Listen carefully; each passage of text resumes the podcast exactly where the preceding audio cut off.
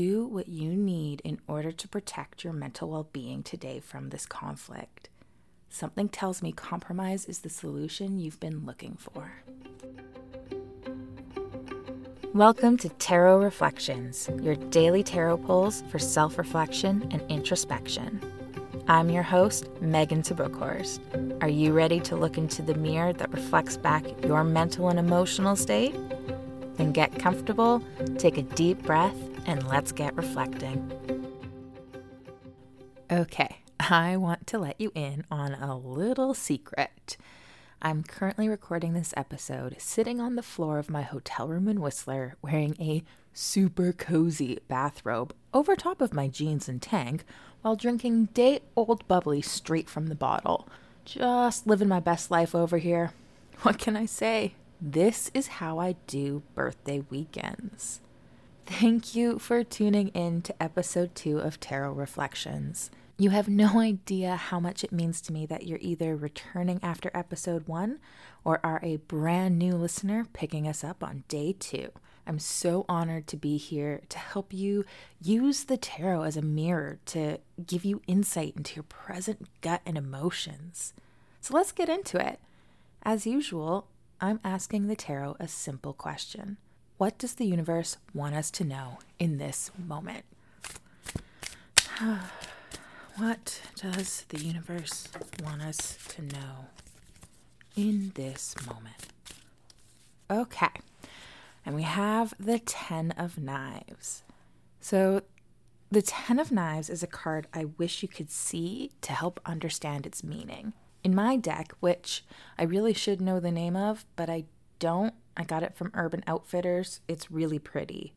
I'll get back to you on that. But on my card, 10 knives create a crown atop a woman's head.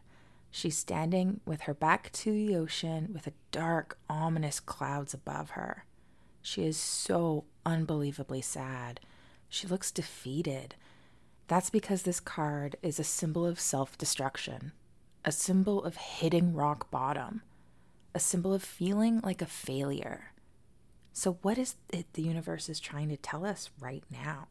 The Ten of Knives is telling us to stop being our own worst enemy, to stop beating ourselves up, to not let our own thoughts get in our way. Be mindful of your thoughts today. Watch the words you choose to use, even inside your own mind. Those words carry immense power. And don't be afraid to look beyond what's right in front of you. If the path you're on at the moment feels dark and full of despair, take a different path. Turn around to find a new horizon is nearby. That ocean symbolism of something new and beautiful could just be right behind you, and you aren't even aware of it. Before I go, let's pull our mental health card for the day. This card is here to give us guidance in how we can best support and nurture our mental resilience right now. Okay, and your mental health card for the day is the Five of Wands reversed. Okay, I know I probably shouldn't pick favorites, but I love wands.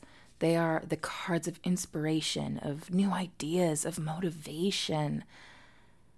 But with the Five of Wands reversed, there's a big burnout type of energy behind it, and that has me concerned for us today. This is another card with beautiful symbolism on it I wish you could see. On my card, we have five dogs, each with a stick in its mouth. And none of these dogs look like they like one another. In fact, they all have this look on their faces like they're better than the others. This imagery is to represent different parties at odds with one another. They've all been fighting over the right ways to do things and who should be in charge. And with the card reversed, we know that these parties are now tired of the fighting. They're tired of being all over the place. They just want action, something concrete. This is where that burnout energy is coming from. Is there a conflict in your life, something that has been going on for a long time now, either internally or with others? This conflict is draining your mental energy real bad. It is time to find a way to stop the fighting and to respect each other's differences, strengths, and weaknesses. Do what you need in order to protect your mental well being today from this conflict. Something tells me compromise is the solution you've been looking for. And that, my friends, brings us to the end of episode two. I would love to hear how these readings are sitting for you. You can reach out to me at any time on Instagram at Megan Mentally. Slide into my DMs and let me know how these readings are affecting your mood, your energy, your mindset going into the day. Of course, I would love, love, love if you could follow, subscribe, rate, and review this podcast. Those ratings and reviews apparently really help us when we're just getting started. And I would appreciate all the help I could get as I try to figure out and balance this whole podcasting thing. As you can tell, I still haven't quite figured out my outro. Maybe because I was too busy drinking champagne straight from the bottle.